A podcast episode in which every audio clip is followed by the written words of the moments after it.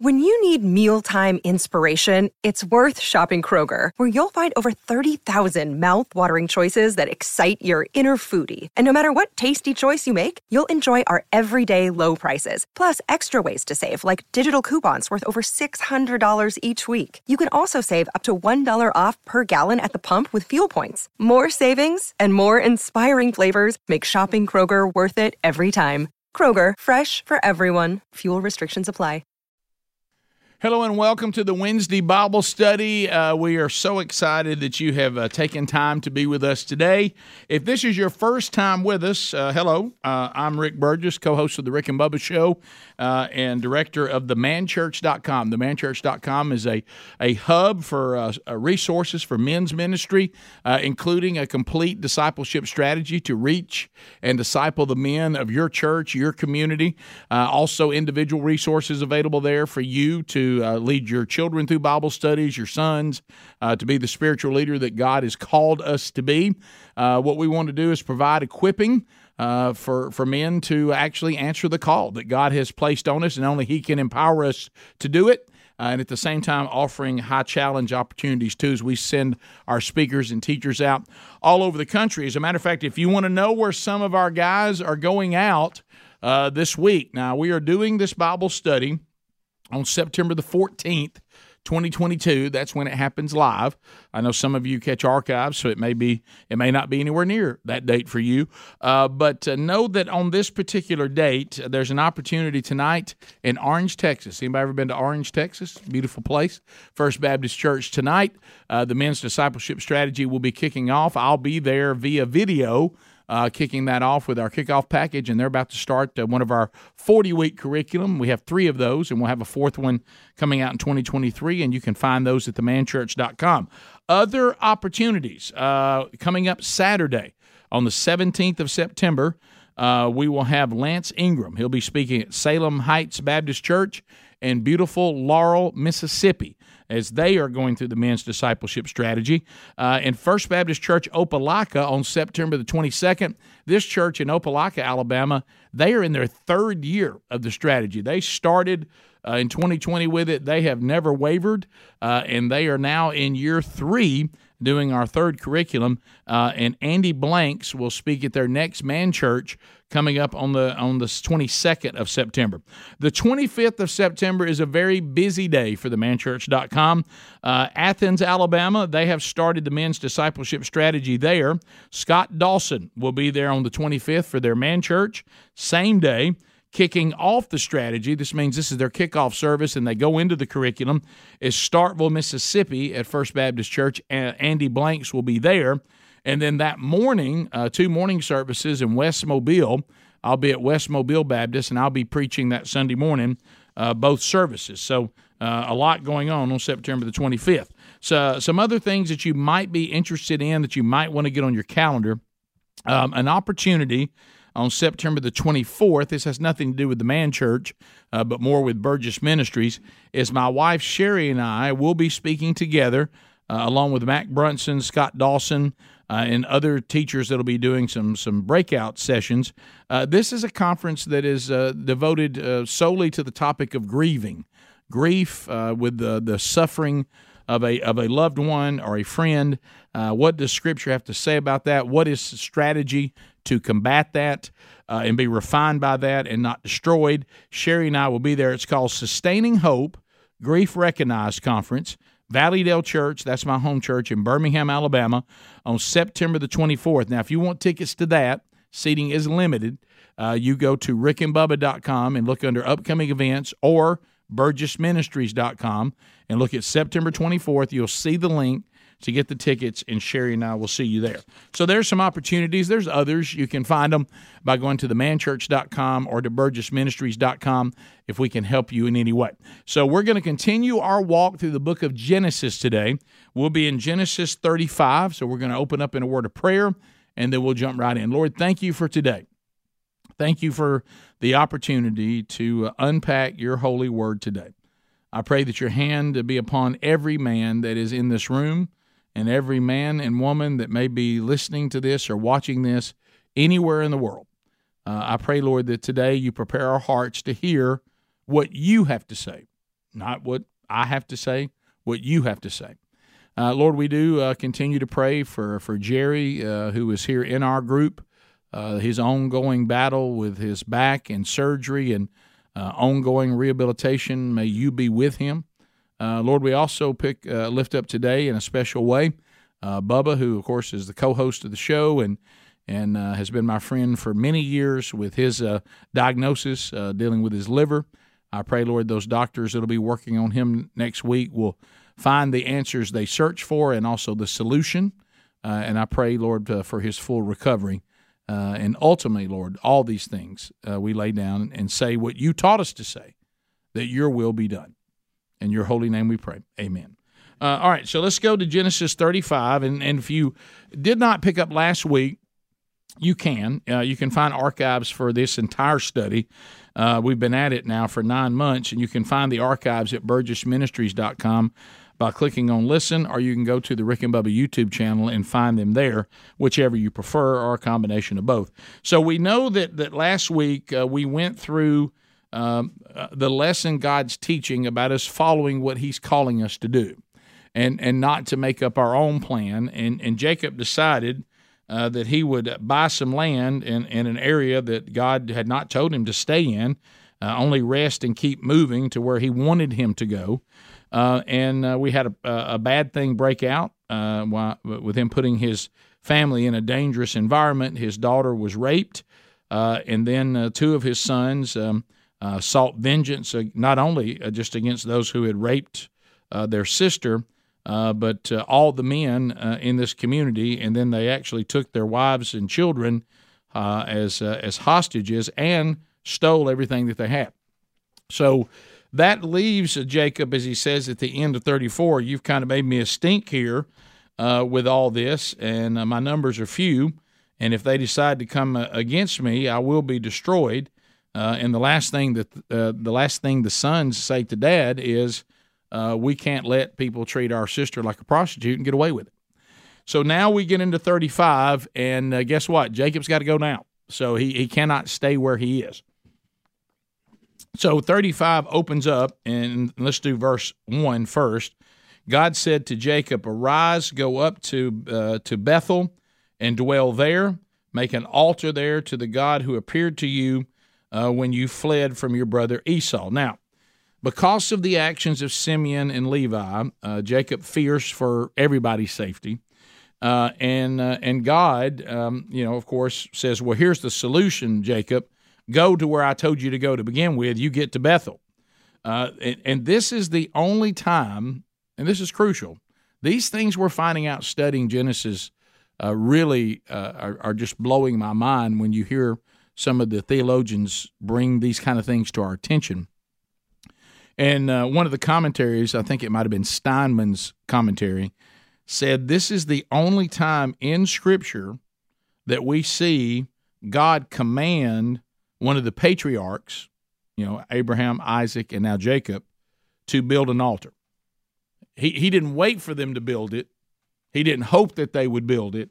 He commands them to build it, uh, which which is significant because what he's trying to do is to drive home the point aggressively. Uh, don't forget uh, what I've done for you. Don't forget what I've promised you, and don't forget that the last time we had an encounter, it's because you had deceived your brother and you were having to run from him because he wanted to kill you. And I met you at Bethel. Do you remember that? And I and I want you to build an altar and remember who I am, uh, and remember this encounter that he had with God prior. Uh, and and let me say something that's kind of ironic about all this. That Jacob has found himself in Bethel after deceiving Isaac and stealing Esau's birthright the first time, now Jacob is being told by God to return. Why is he having to return? Because his sons have deceived people. So the first time he ever encountered God in Bethel was because he had deceived somebody. And now God's saying, let's get back to where I met you before. And now you got to go there because you've raised sons that have deceived people with the uh, deception of them being circumcised so they would be laying there healing and easy to kill. So so now uh, Jacob once again is learning one thing we must always take away. I was talking with someone about this yesterday. We were talking. So I want you to if we can if you can get your mindset through the sanctification process, and it is quite freeing for you to get to the point that you realize that God is always teaching. No matter what situation you find yourself in, it's not some random act or it's something that doesn't make any sense or I don't know what's going on here. You can find clarity if you're been redeemed and you're a follower of Christ and you are a child of God. If you will learn that our perfect Father, who has adopted us, we, we now have been connected to His family. He is always teaching His children. My wife has said it a thousand times nobody teaches like the Lord. And, and, and in these situations, if you'll always pivot to God's teaching, not poor, poor, pitiful me, or how did I end up in this situation? And by the way, most of the times I've ended up in this situation because of me, my biggest enemy. Okay, not because of something God failed to do; it was something I failed to do. And but He's always teaching through all this, uh, uh, everything we're going through, and you see God is teaching Jacob right now. So now let's read verses two through four. So Jacob said to his household and to all who were with him, everybody for a big big underline. If you have a pen, here comes a big underline. Are you ready? Put away the foreign gods that are among you. Continue underlining and purify yourselves and change your garments. Then let us arise and go up to Bethel, so that I may make there an altar to the God who answers me. Underline this too who answers me in the day of my distress and has been with me wherever I have gone. We could just that could just be it for today. I mean, we we we could say we're done for the day. Uh, we're going to spend the rest of our time together right here, and we would still be talking about it when it was time to go. Okay, so I'll I'll try not to stay here for the rest of our time, but it will be difficult because this is rich and this is meaty and this is crucial. Okay? So first of all, let's let's look at the first thing that he is saying here, okay? If we are going to get ourselves back in the plan that God has for us, if we want to return to his will, we got a clean house. Okay? And so you say, "Well, Rick, I don't I don't have any any idols. You, you don't. You don't have any. Uh, we all got idols. Okay, human beings. We God made us to worship, and we we're gonna worship something. Okay, and what he's saying is, well, you know, I'm gonna redeem you, so you worship me. Your worship will be correct. But all of us worship things that are not worthy of worship, and they are idols. If you want to find in your life where your idols are, some of you raise your hand if you've been in here for most of the eight years we've been doing this. All right, this is going to be repetitive for you, but I don't know about you. I learned doing reps. Okay, so most some of you have heard this. Adrian Rogers, uh, who has gone on to glory, great pastor and teacher, said it this way: Anything you ready? Anything you love more, anything you serve more, anything you value more, and this is the one that we often forget, anything you fear more than God is an idol. Anything you love more, anything you value more, anything that you're more devoted to, anything you fear more is an idol. If you deem anything more valuable than your devotion to God, it is an idol. If you love something more than that's the reason why Jesus is saying in Luke 14, remember this, Jesus is not saying in Luke 14 when he says, if you want to be my disciple and you want to be used by me, you're going to have to put your family secondary to me. Now, many people look at that and say, well, he's saying you can't be redeemed if you if you don't hate your family. No, he didn't say anything about redemption. He just says you can't be used by me. You're you're not going to be useful if you can't do that. Okay? He's saying if you truly want to be used by me and you want to advance the kingdom, you can't have anything that's more important to me. And you know what's beautiful about that? If we actually stopped worshiping our family and would worship God, we could actually be the people to our family they need. You think your children want to be placed ahead of God? A child doesn't need that kind of pressure. You think your wife wants to be put ahead of God?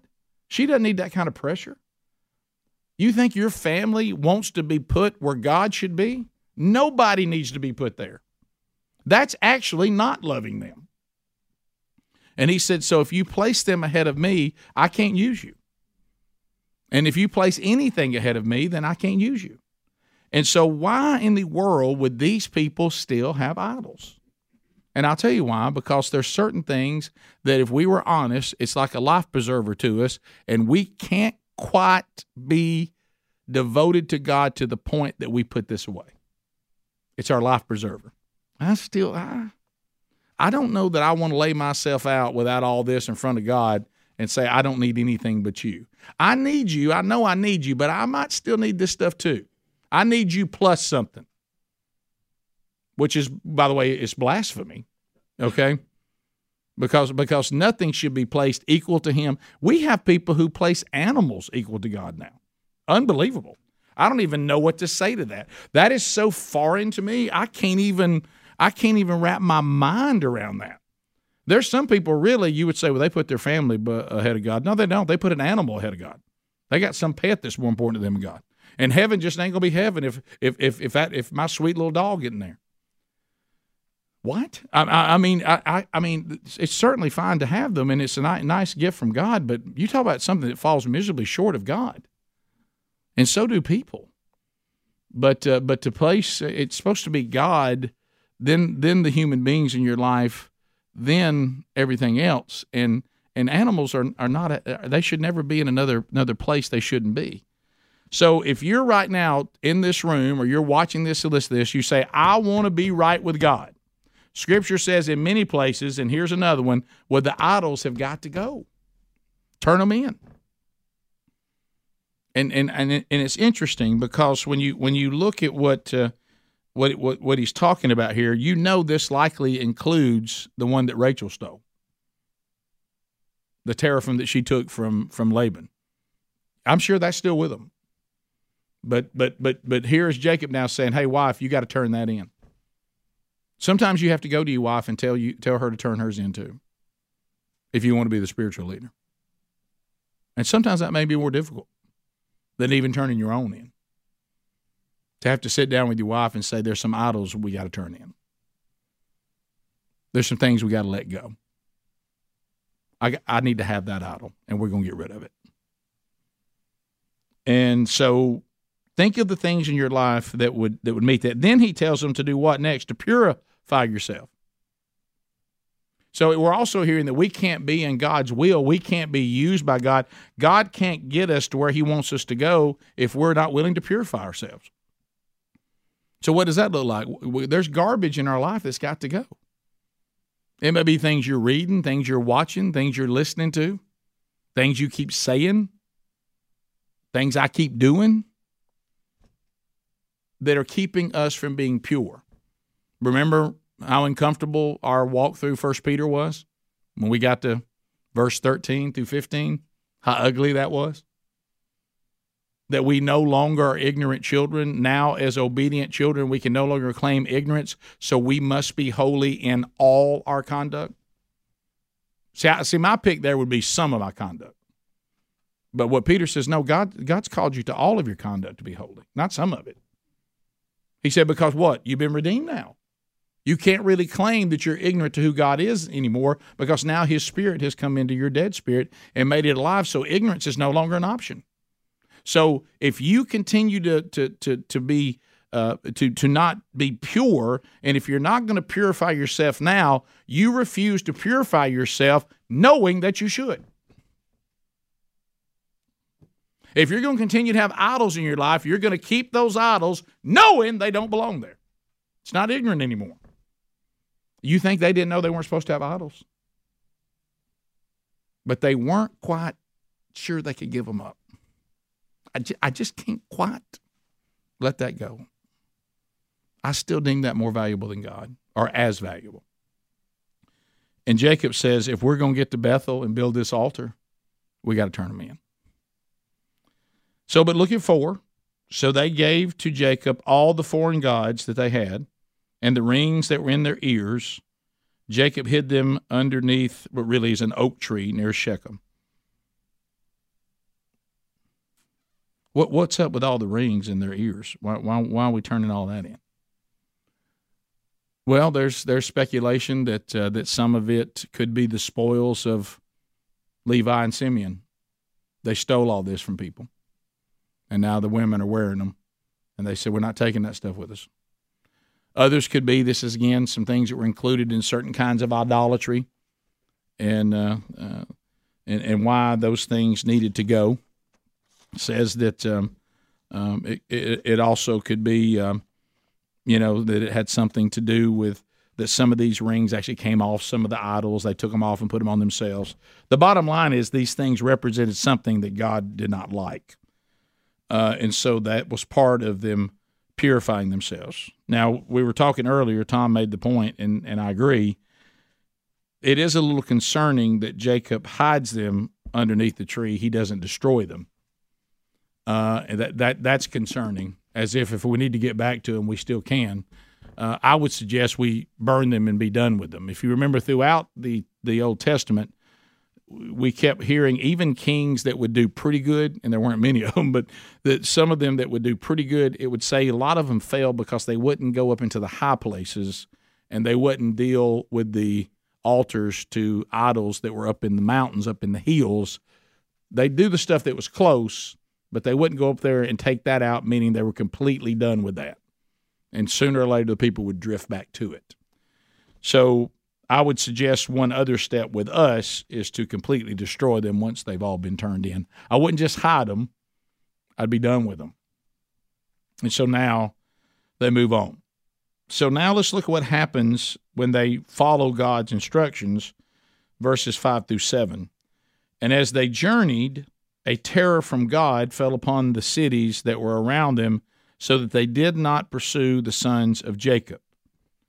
Uh, and uh, and and Jacob came to Luz. Now this is Bethel. Uh, a lot of times in the Old Testament, what, what what Bethel and Luz they're the same thing, and and sometimes it's called Luz. Other times it it's completely goes to Bethel. This was a transition in the name of this place, which is in the land of Canaan, and he and all the people were with him, and he did what he's supposed to. He built an altar. He called it called the place El Bethel because there God had revealed himself to him when he fled from his brother. So he gets there. He, he goes, and, and God says, Y'all have turned in the idols, you've purified yourself, you've cleaned your garments. And, and, and for them, the purification did include bathing and cleaning everything. And, and so it, it was, a, it was an act to God that we are cleansing ourselves. And and so they've done this and since they did this, what did God do when they started journeying? He made sure that they couldn't be pursued. He protected them.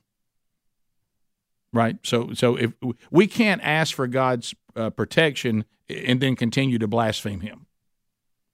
You know, remember this. If there's one thing that God told us, and He told us loud and clear, and He has said it from the beginning I don't share my glory with anyone or anything. Do not have any gods before me. Commandment number one. There's nothing that I share my glory with. He won't share it with me.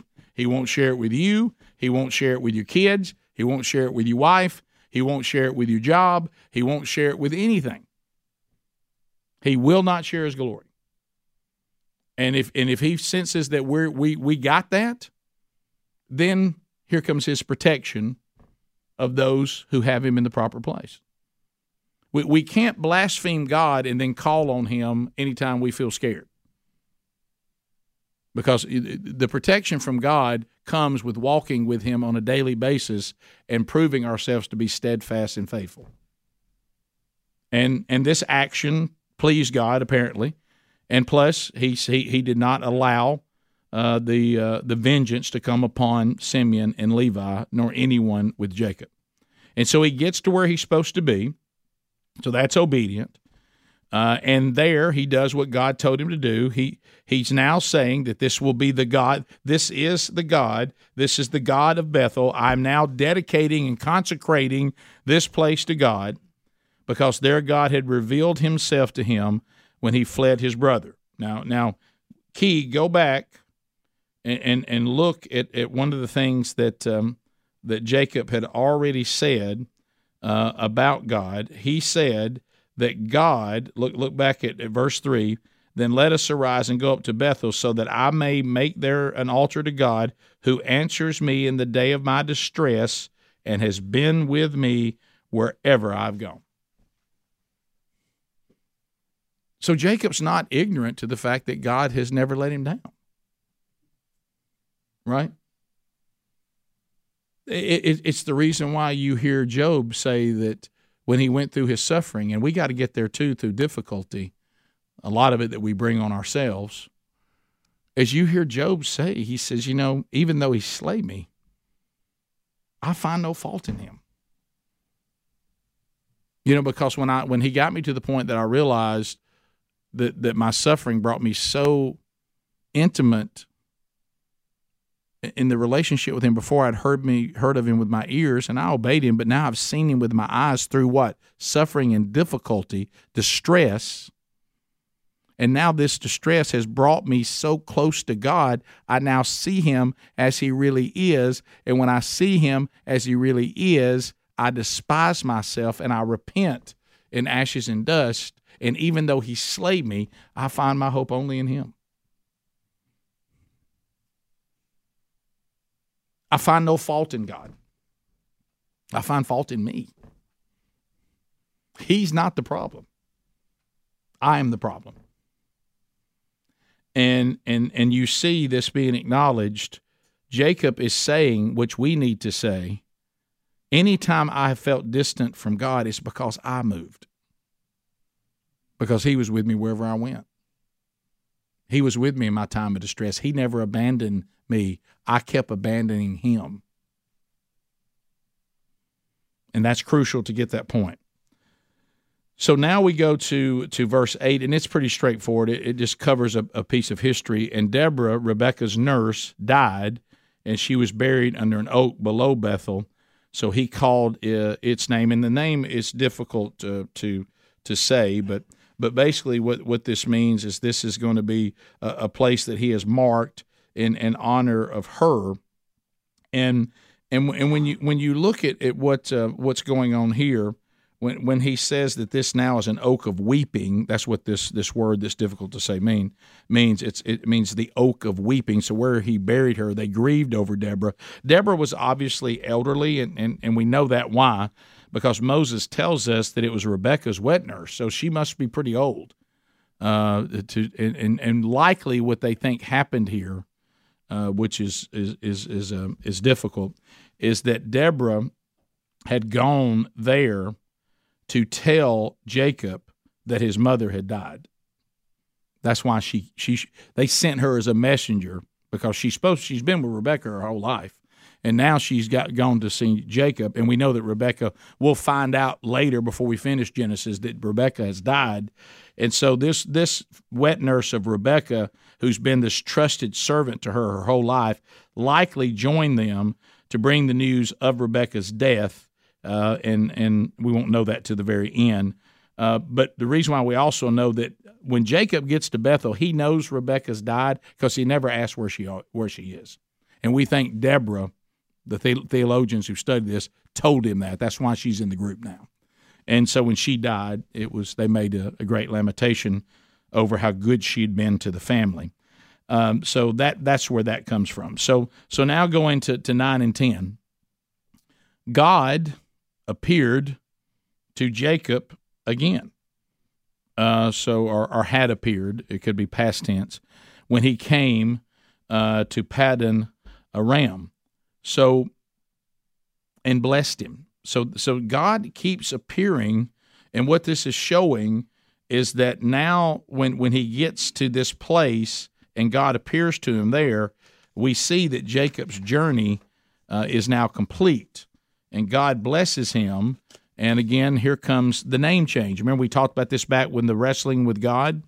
So now God's going to say, we're not just going to talk about this name change anymore. We're going officially, we're going to change it and, and look at 10.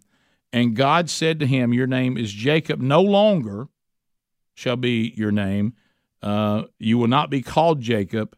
Israel shall now be your name. So he called his name Israel. So so that we're we're done with with the um, uh, Jacob thing. We wrestled it out. I told you we were going to change your name. Now that you've gotten back to where I wanted you to be, now that you've built the altar, now that we've consecrated this place, I appear to you again, and deceiver is over. You've been redeemed, and he who has have struggled or striven with God and prevailed, that's your new name. We're done with deceiver. It, don't you? Aren't you glad you serve a God that says whatever your name was, fornicator, it's not anymore. Hey, adulterer, that's not your name anymore. Hey, liar, that's not your name anymore. Hey, violence, that's not your name anymore. Hey, bitterness, that's not your name anymore. Hey, unforgiving, that is not your name anymore. Okay? Hey, lustful, that's not your name anymore. That that that, that you you now have a new name, and uh, and we will not be calling you that anymore because I, a gracious God, I have redeemed you. Praise His holy name for that. Verses eleven through thirteen, and God said to him, "I am God Almighty." Underline that. That's important. I am God Almighty. Be fruitful and multiply. A nation and a company of nations shall come from you, and kings shall come from your own body. The land that I gave to Abraham and Isaac, I will give to you, and I will give the land to your offspring after you. Then God went up from him in the place where he had spoken with him, and Jacob set up a pillar in the place where he had spoken with him, a pillar of stone. He poured out a drink offering on it and poured oil on it. So Jacob called the name of the place where God had spoken with him Bethel. All right. Let's walk through what's happening here. So God continued um, uh, his his words to Jacob by identifying Himself as El Shaddai, God Almighty. Now, why is that important? Why is He using that name? Well, that's important because this is the same name that He used when He renamed Abram Abraham. I mean, yeah, Abram Abraham. So what he said is, I am El Shaddai. You're no longer going to be Abram. You're now going to be Abraham. He looks at Jacob. He says, I am El Shaddai. You're no longer Jacob. You're going to be Israel. So that same name he's used with his granddaddy, he's now using with him. I am the same God. I'm the God of Abraham. I'm the God of Isaac, and I'm now the God of Israel. That's why that's important. Okay, every these things are not. We don't just look over them it's important to see because you'll see that God develops a, a consistency of his character that does not change. And so then what does he do? He's reminding Jacob, when I changed your granddaddy's name from Abram to Abraham, I made these promises. And he repeats them again. And these promises have been kept and they will continue to be kept. And I'm working my way through this line Abraham, Isaac, Jacob. I'm working my way to Jesus. And and all because look look at this. There's something interesting here. So he said a nation will come from him, but then he says an assembly of nations will come from him. He said kings will descend from him. Make a note of that. God will give him the land promised to Abraham and Isaac and then he will give the land to his descendants as well. But there's one thing in here that we got to really look at, okay? All of this is consistent except one thing. He says many nations. Well, the descendants of Jacob are only going to give us Israel. What is this many nations? Well, he's adding many nations here because Jesus says this will be fulfilled in God's kingdom when many nations will share a banquet with Abraham, with Isaac, and with Jacob. Jot these down. We don't have time for it in this, but go look. Jesus' own words in Matthew 8 11. Jot that down. Matthew 8 11. Luke 13 29. Here is El Shaddai talking to Jacob and is saying, through you, I'm going to do the things that you know, but there's something coming about many nations that you don't understand. But through your line, I'm also going to produce many nations. And he's already looking ahead because Jesus is going to say what when he mentions this? You've heard it said that there will be a banquet.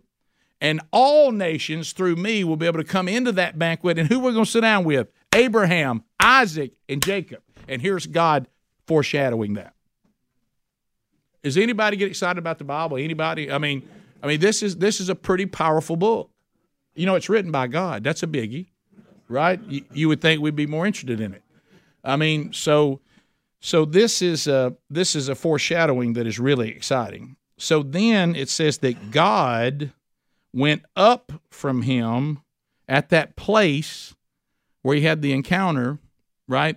He, he goes up from him. And what is this showing us? Remember, Jace, remember Jacob's dream, Jacob's ladder? I, I looked up and I saw angels I said, coming and going. So here is this uh, uh, showing Jacob this again. So let's look at 14, 15. Now Jacob's going to respond uh, to what he has heard. So Jacob set up a pillar in the place where he had spoken with him, a pillar of stone. He poured out a drink offering on it and poured oil on it.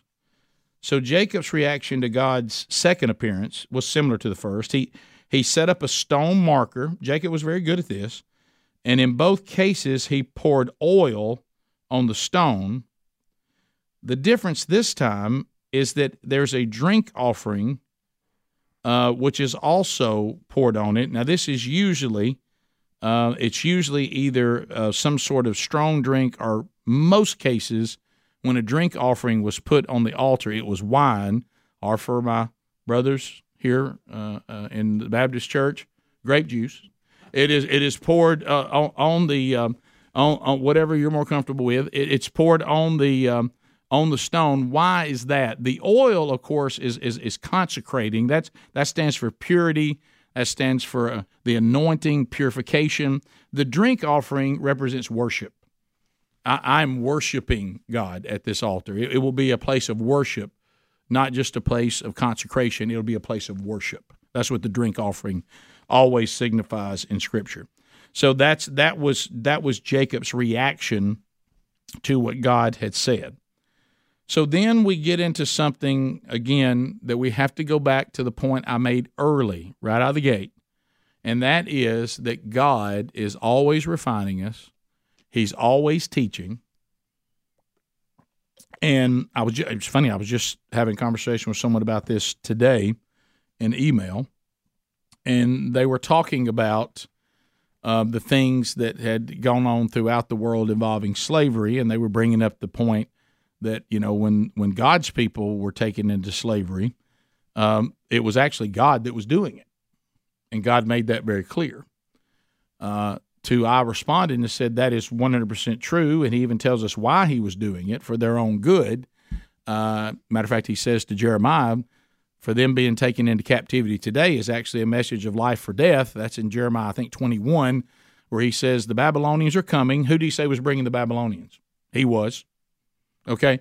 I'm bringing them against you. My hand is against you.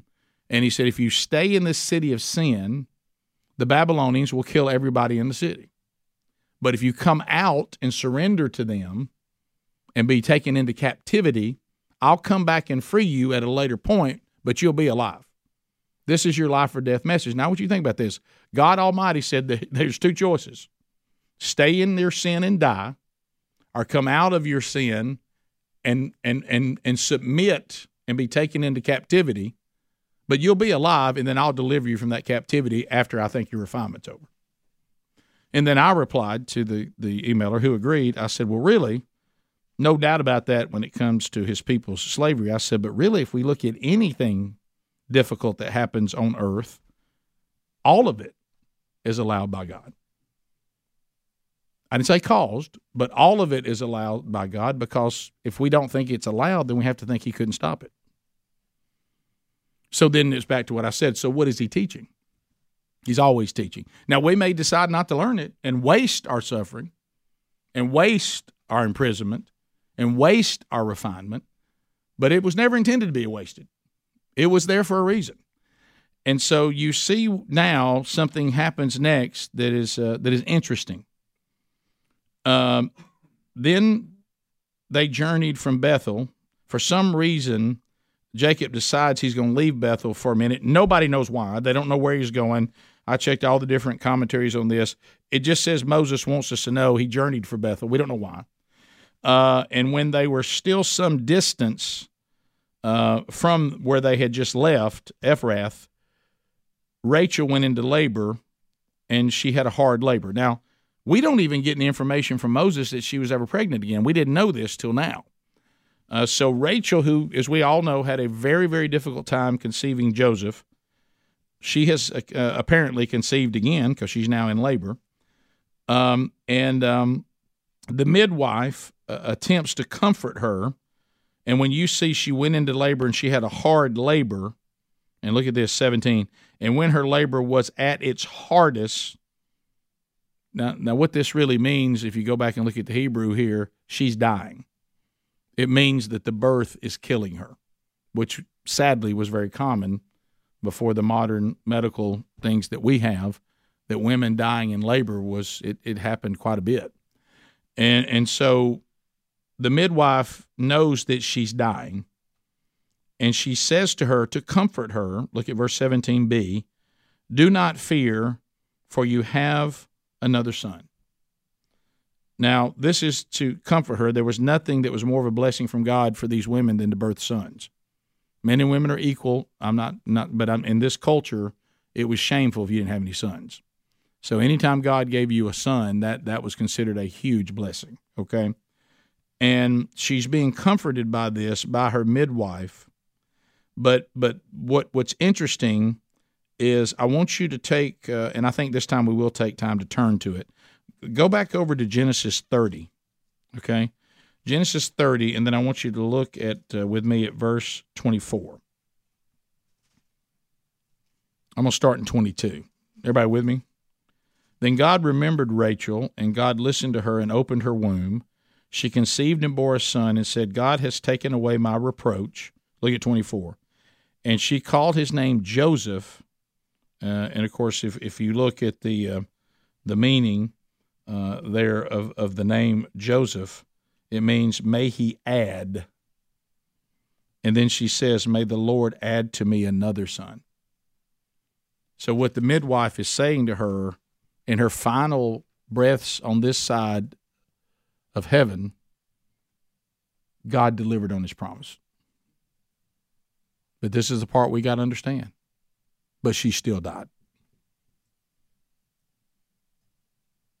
So the last thing she's hearing is when you cried out to God for him to give you another son. Hey, I want you to hear this before God takes you. He did. You have another son. But we also know that Rachel obsessed over the fact that she could not bear children. And it is also ironic that her death would be tied to her birthing a child. God is always teaching. And, and, and sometimes the very thing that we yearn for is sometimes the very thing that will kill us.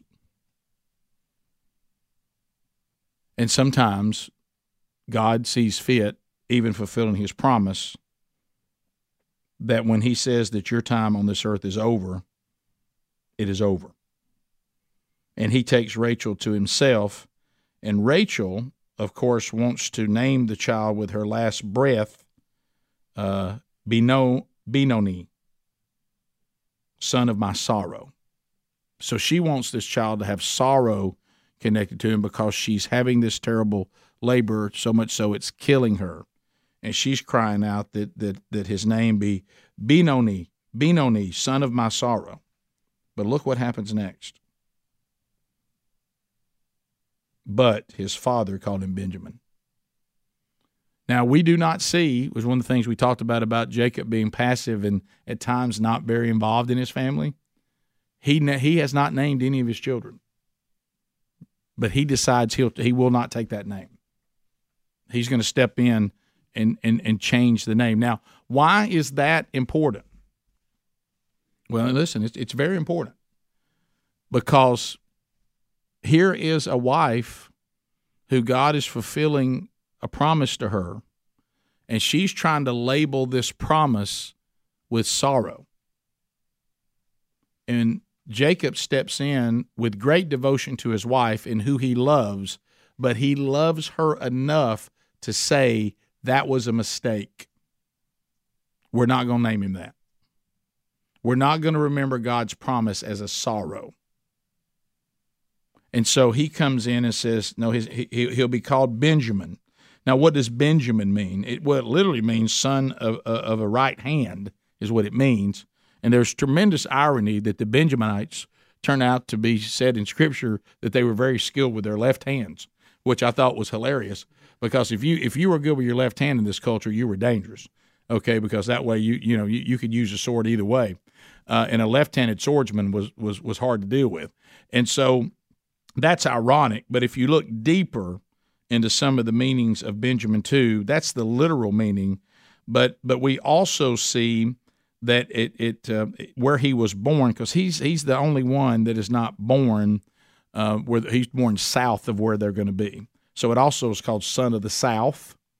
But then even another one is that this right hand, which I think and most theologians say is probably more accurate, because this concept of a right hand or right hand this also means favored.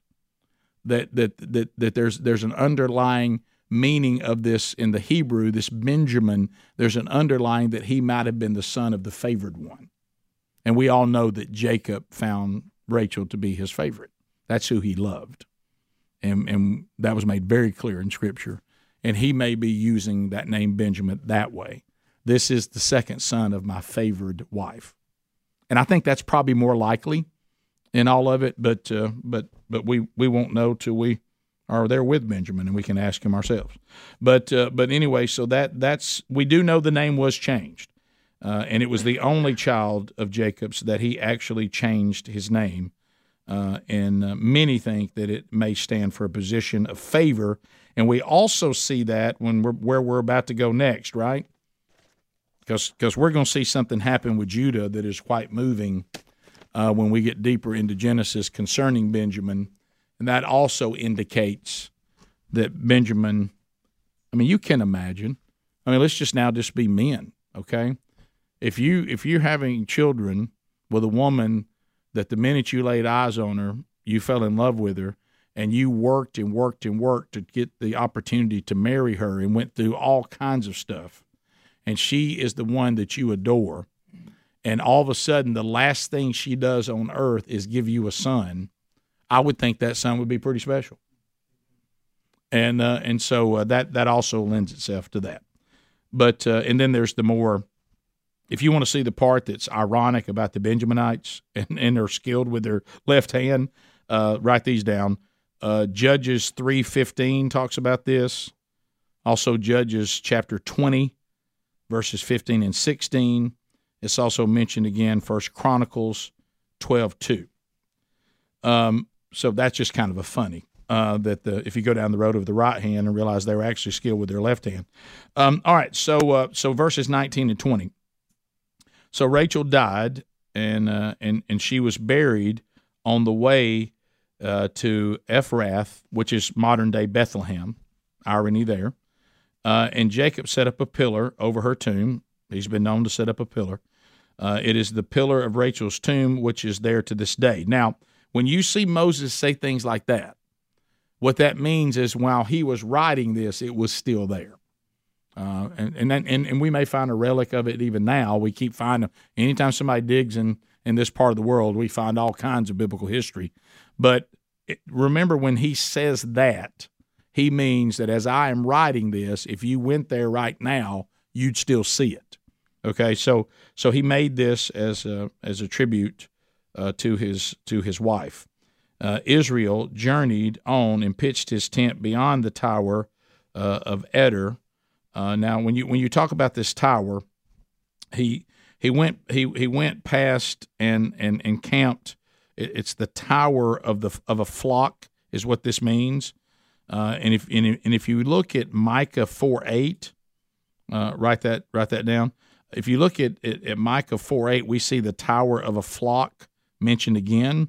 So we think where this actually is is is a village that is near to Jerusalem. Uh, that that's where most people think that this was actually located, which is where he's gone after her death, and is settling there uh, for a moment.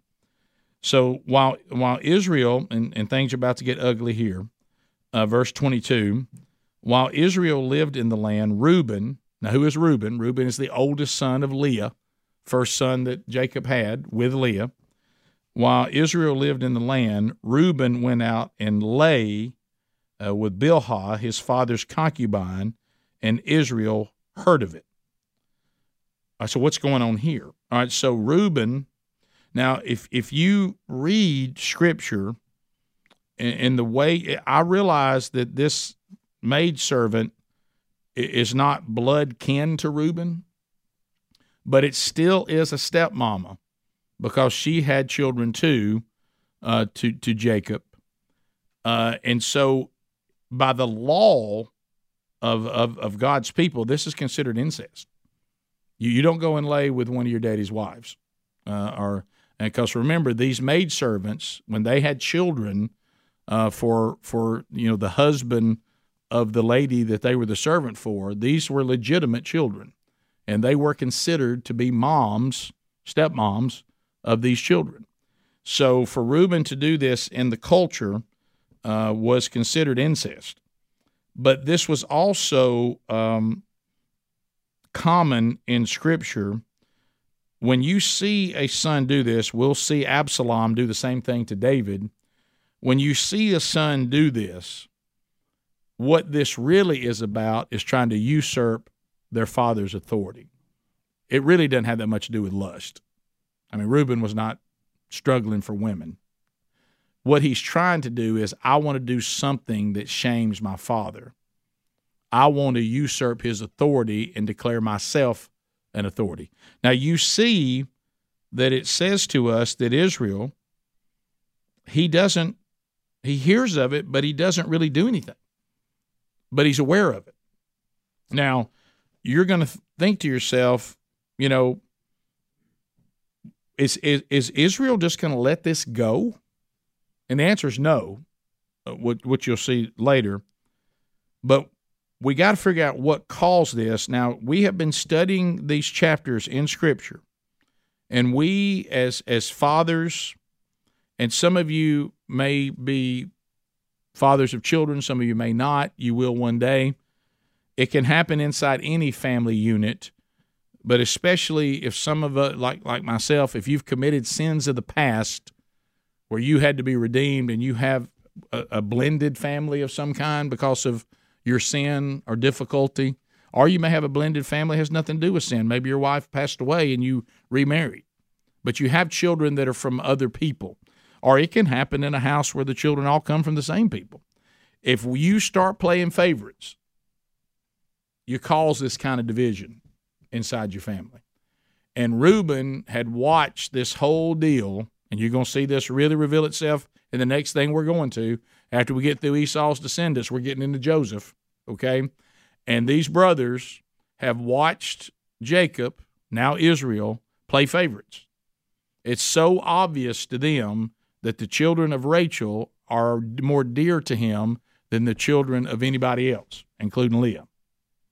And this is this has created a divide in the family. And if you wonder if this has been bothering Reuben, Here's a good sign it has. Okay? Because he's trying to usurp his father and he's he's gone and he's had and he's laid with his dad's concubine, our maidservant, and who is the father, I mean the mother of some of his children. So, and you'll you'll see her mentioned here in just a minute. So the the the problem now is what's going to happen from this. Reuben's sin is shocking uh, and, and but it's not going to go unnoticed because what you're going to see as we finish out Genesis, when we see Israel on his deathbed, when he's passing away, Reuben will be denied the double share of his inheritance, which the oldest should get. He won't get it. and uh, you'll also see uh, that Israel will pass him over uh, when he is uh, prophesying on his deathbed, uh, and uh, he will not receive the same thing that his brothers receive, because again, we see that Israel has been passive, and um, and but he will be dealing with this sin when he is dying. This is going to come back on Reuben. So just just make a note of that. Because uh, why? Say it back to me why why it's going to come back. Because sin always matters. Sin always matters. Uh, it can it can be forgiven, but it always matters. So then we see next that Moses, before we wrap up and we'll finish today, he wants to let us know the sons of Jacob and that they were twelve, and then he lists them the sons of Leah, Reuben, that was the first one, Simeon, Levi, Judah, uh, Issachar, and Zebulun. And then you see the sons of Rachel, Joseph, and Benjamin, the sons of Bilhah, who's just been violated, Rachel's servant. She gave him Dan uh, and, uh, and, uh, and Naphtali. And then the sons of Zilpah, that's Leah's servant, Gad and Asher. Uh, these were the sons of Jacob who were born to him and Paddan Aram. And then 27. And Jacob came to his father Isaac at Mamre, uh, or and then or, or the other name, and of course that's actually Hebron's where it is, where Abraham and Isaac had sojourned. Now the days of Isaac were 180 years, and Isaac breathed his last, and he died and was gathered to his people, old and full of days, and his sons Esau and Jacob buried him. And this will be the end of our lesson today, but this is important. We now know that Jacob, at, at some point, has reunited with Isaac. Uh, he moved to the original parcel that was purchased by, purchased by his granddaddy, Abraham. His life, uh, uh, Isaac's life, had lasted longer. If you remember, Esau and Rebekah were having a conversation about how long that Isaac was going to live, and they had thought he'd live about 100 years. He lived 80 more than that. He did live through the selling of Joseph, and he died when Joseph was freed from jail. We'll get to those things. Um, Jacob uh, lived at Hebron, which uh, which we know is uh, with, with Isaac, and he got to spend time with him there at this original partial before he took it over for 14 years. So he gets 14 years with Isaac before Isaac dies, uh, after he had to flee for 20 years. Um, Abraham, Isaac, um, and uh, uh, now had, had been there at, at Mamre the age of death is given, which is rare in Scripture. Uh, and he took his last breath and he died. Listen to the things that we see that were the same thing that happened to Abraham. Listen to how Abraham's death and Isaac's death sound exactly the same. They're at the same place. The age, their age is given. The scripture says that both took their last breath, breath and died. Both were gathered to their people. Both, it says, were old and full of years. Remember, I told you what that means. That means that they were never a burden to anybody. They never had Alzheimer's. They never wandered around not knowing where they are. They were still living out their life and were able to do all the things that they have always been able to do. And here's another thing they were both buried by two sons. Uh, and and they were both buried by two sons who had conflict with each other. Uh, but here's the one thing that we do get from that: the fact that Esau and, and Israel, formerly Jacob, are both there to bury Isaac, it also tells us that they have been fully reconciled, just like we had been watching that process. So, um, as we walk through this, and, and I think what we're going to do next week, I think we will just run through the descendants of Esau. I mean, it's really just historical, and we're not going to ignore it, but I think we'll just kind of run through it and maybe go ahead and jump in uh, to Joseph, which will carry us through the, the rest of Genesis, uh, working through that because uh, I, so I think we may get 36 and 37 uh, in next week's lesson because 37 is pretty short too. Um, so let's uh, let's say a word of prayer and let's think about the things that God has taught us today. Lord, thank you for today. Thank you, Lord, uh, as we look into these historical moments in world history and these people that you created just like us. And it is amazing that we look at these people that lived so long ago and we see so many things that are like ourselves.